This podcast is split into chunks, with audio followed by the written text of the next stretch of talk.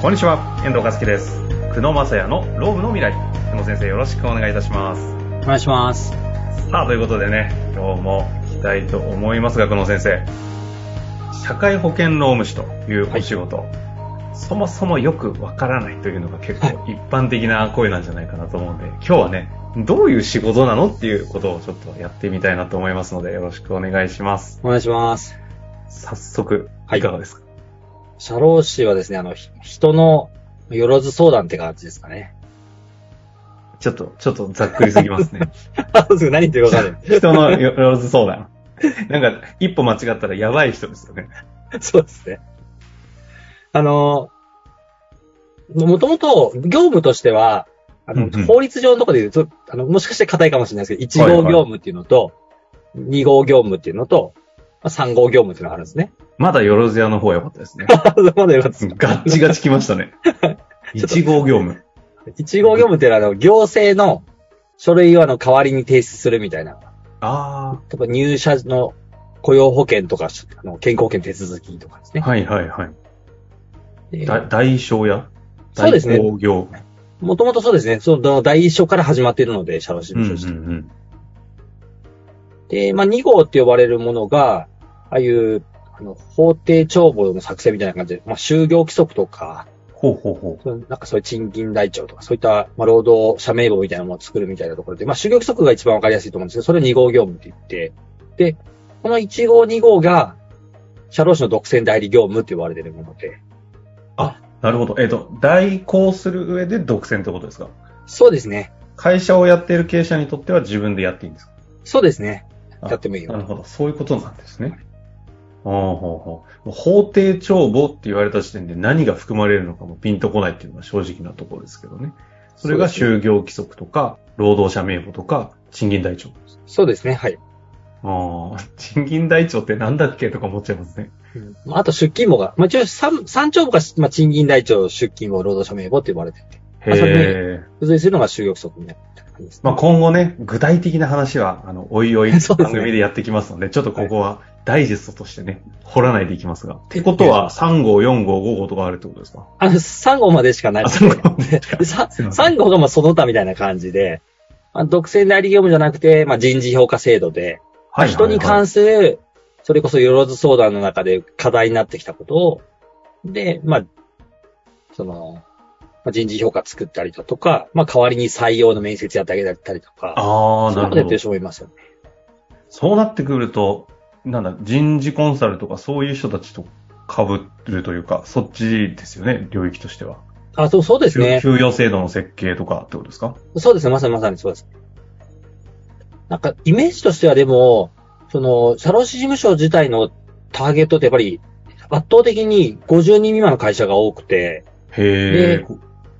まあそこでか抱えてる課題としては、そもそもその人事総務とかがちょっと手薄で、書類出し、出しに行く時間もないとか、はいはいはい。例えばスペシャリストが社内にいないので、あの、断るごとに書類作成止まるっていうところと、あとは、まあ書類はまあなんとかなるんだけど、個々なんかいろんなこわからないこととか、これ従業員に言っていいのかなみたいなことが起きるんで、うんうん、うん。そういったことに対して、対して、まあ、プロとしての意見が欲しいみたいなところで、まあ、相談するみたいなところで、まあ、ひ人のよろず相談やみたいな。なるほどね。だから、あの、全部ではないですけど、実態として多いのは、その50名以下の、そういった人に関わるスペシャリストをか雇用、人が社内にいない場合の専門家のパートナーとして、人のよろずややってるみたいなところで、1号、2号、3号っていうのが全般でこう、あると。そうですね。なるほど。ちょっとだけわかりましたね。で、まあ、そうそう。で、それに付随して、なんか付随助して成金申請したいよとか、給与制度どうしたらいいかとか出てくるんで、まあ、そこは3号で受けるみたいな感じですね。最近で言うと、なんだ、いろいろこのクラウドというか DX 商品もいっぱい出てるので、はいその辺もサポートしますみたいな人たちも最近では、あの、税理士でいうフリー支援できますみたいなのも増えてるって感じってことですかそうですね。はい。うんそこも、結局、その設定のところは割と法律的な知識がいるので、まあやっぱり、こういうことか。給与計算ソフトを設定するにしても、あ勤滞ソフトを設定するにしても、結構その社労士の力で生きるんじゃないかなと思いますね。うーん。あの、久野先生はね、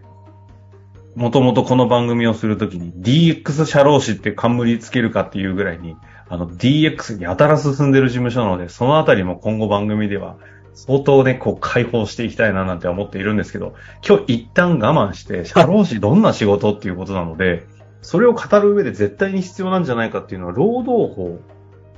はい。の中での専門業務って思っているんですけど、はいはい。こここ認識間違ってないですかあそうですね。まあ、基本的に労働、社会保険労務士で、まあ、前半の社会保険の方が多分手続きって感じだと思うんですけど、はい。労務士って労務っていうところが、まあその、その、まあメインの法律っていうのは労働法って呼ばれるようなものかなと思いました。そうか、社会保険と労務の専門家なんですね。そうですね。簡単に言うとね。社会保険って、はい。なんかよくわかんなくなるんですけど、はい。け健康保険とかそうですね。あの、雇用保険とか、はい。あと労災保険とか、はいはいはい。あ、と雇用保、あの、厚生年金とかですね。あーあー、そうか、そっちもか。まあ、国民年金とか。はいはいはい。まあそれだけじゃないんですけどね。それ以外給付系もまだ他にもいっぱいあって。へえ。なるほど。あの、一番よくわかんない身近な制度を実は結構領域的には全方位的に担保してるんですね。そうですね。だから社会保険と、まあその労務のところもかなり労働法っていうのも、じゃあ労働法って法律自体はなくてですね。はいはい。そこに本当に、まあ、な、多分何十とか下手下手すると、もっと細かくするとね、何百ぐらいは法律があるんですけど、労働法っていう法律はない。労働法って法律ないんですよ。 そこから行きましょうかね。そうですね、そこから行きましょう。はい。まあ、労働法ってあの、一般的なやつって大きく分けると3種類ぐらいあって、うんもう一つが、その、まあ、個別に対する、個別労働関係の法律ですね。えー例えば、あの、労働契約法とか、うん。労働基準法とか、うん。まあ、労働安全衛生法って聞いたことあると思うんですけど従業員個人に対して、まあ、会社が約束することみたいな関係の法律。ああ、なるほど。その従業員個人と法人のやりとりって意味で個人系。そうですね。で、もう一個が、そのマーケット系の法律がありまして、マーケット系。はい。もう例えば職業安定法とか、ほうほうほあう。と労働者派遣法とかですね。あと、まあ男女雇用機会均等法とか、ああ。障害者雇用促進法とか。で、これは会社と、まあなんか対マーケットに対して、なんか約束するというか、うんうんでうん、入り口のところで、例えば採用の文面にこういうこと書いちゃいけないとか、はいはいは反い。対に雇った後は何歳まで、あの、定年設定しなきゃいけないとか、まあ、障害者何人雇わなきゃいけないとか、そういうような法律がマーケット系の法律と、これが二つ目ですね。うんうん。で、三つ目が、まあ、集団系って言って、まあ、あの、まあ、組合があるとこ限定ですけど、労働組合法とか、そうそう。うん。そういう系の、まあ、大きく三分類かなっていう感じですね。そうそう、先ほどの多くの社労士の先生っていうのは、50名以下ってなると、この集団系っていうよりも個別系、マーケット系のところでこう従事されているのが多いって感じなんですかね。そうですね。個別マーケット系が多いですね。なるほど。そんな中で、労働法って、まず、ど、どういう法律なんですかっていうと、なん、答えれるもんなんですか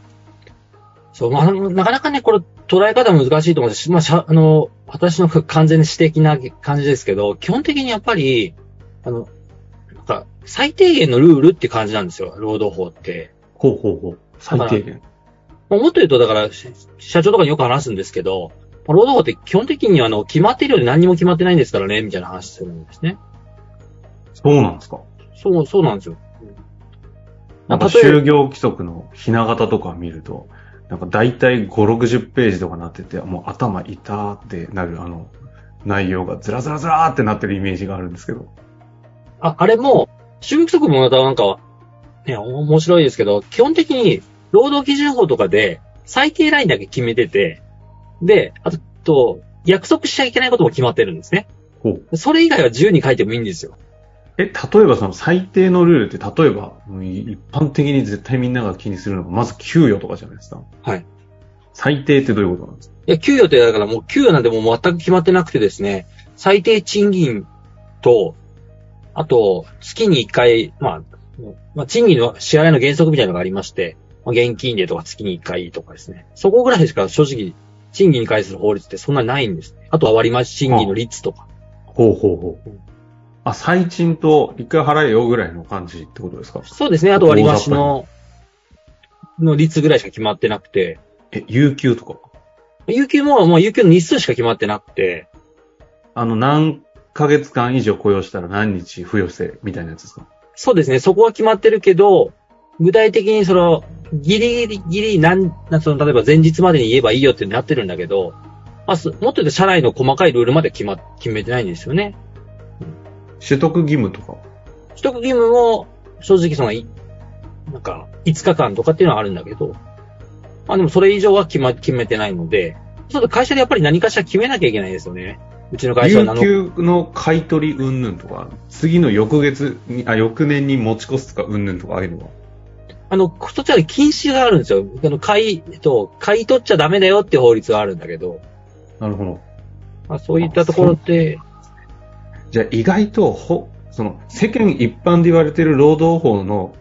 まつわる基準だと思っているものが、実は法的にはルールではなかったりっていうことが起きてるってことですかね。そう、そうですね。で、どことやっぱり比較になってるかと、マーケットの比較になってるので、他者比較とか。はい。大事なことがあって、その、法律で最低ラインだからいいよって話なのか、うん。それとも、あの、やっぱマーケット見てもうちょっと休み増やしていかなきゃいけないのかとか、有給取らせなきゃいけないのかみたいなところの、そこの判断が難しいんですよね。ここすごい大事なとこだと思うんですけど、あの、久野先生は、どっち側なんですか その経営者サイドに立つのか、労働者サイドに立つのかで、だいぶスタンスが社労士の先生って変わるのかなと思うんですけど、そうですね。僕はもう、あの、今開業して11年になるんですけども、食えなかった頃は、とにかくあの、仕事が欲しかった食えなか頃った頃は。 そう、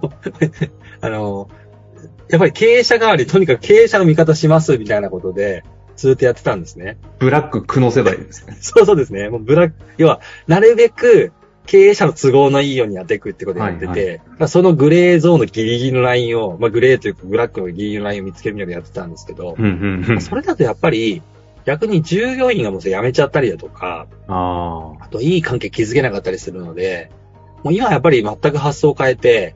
経営者が言いたいこと言うんだけど、いや、それを多分社内に発信したら、ちょっとまずいんじゃないですかっていうところをアドバイスすると。まあ、つまり、なんていうか、結果として経営者が良くなるようにっていうところがポイントで、まあ、今はあの経営者にとっても労働者にとっても、まあ、ベストなラインっていうのをこうあの、は話しするってことを意識してやってるっていうのが今の自分たち。法人にとって、その、まあ、成長なら成長、いろんな目的を達成する上で必要な、お互いがちゃんと統合的にここだっていうところがどこなのかっていうのを模索する立場に立ってると。そうですね。いうことですね。はい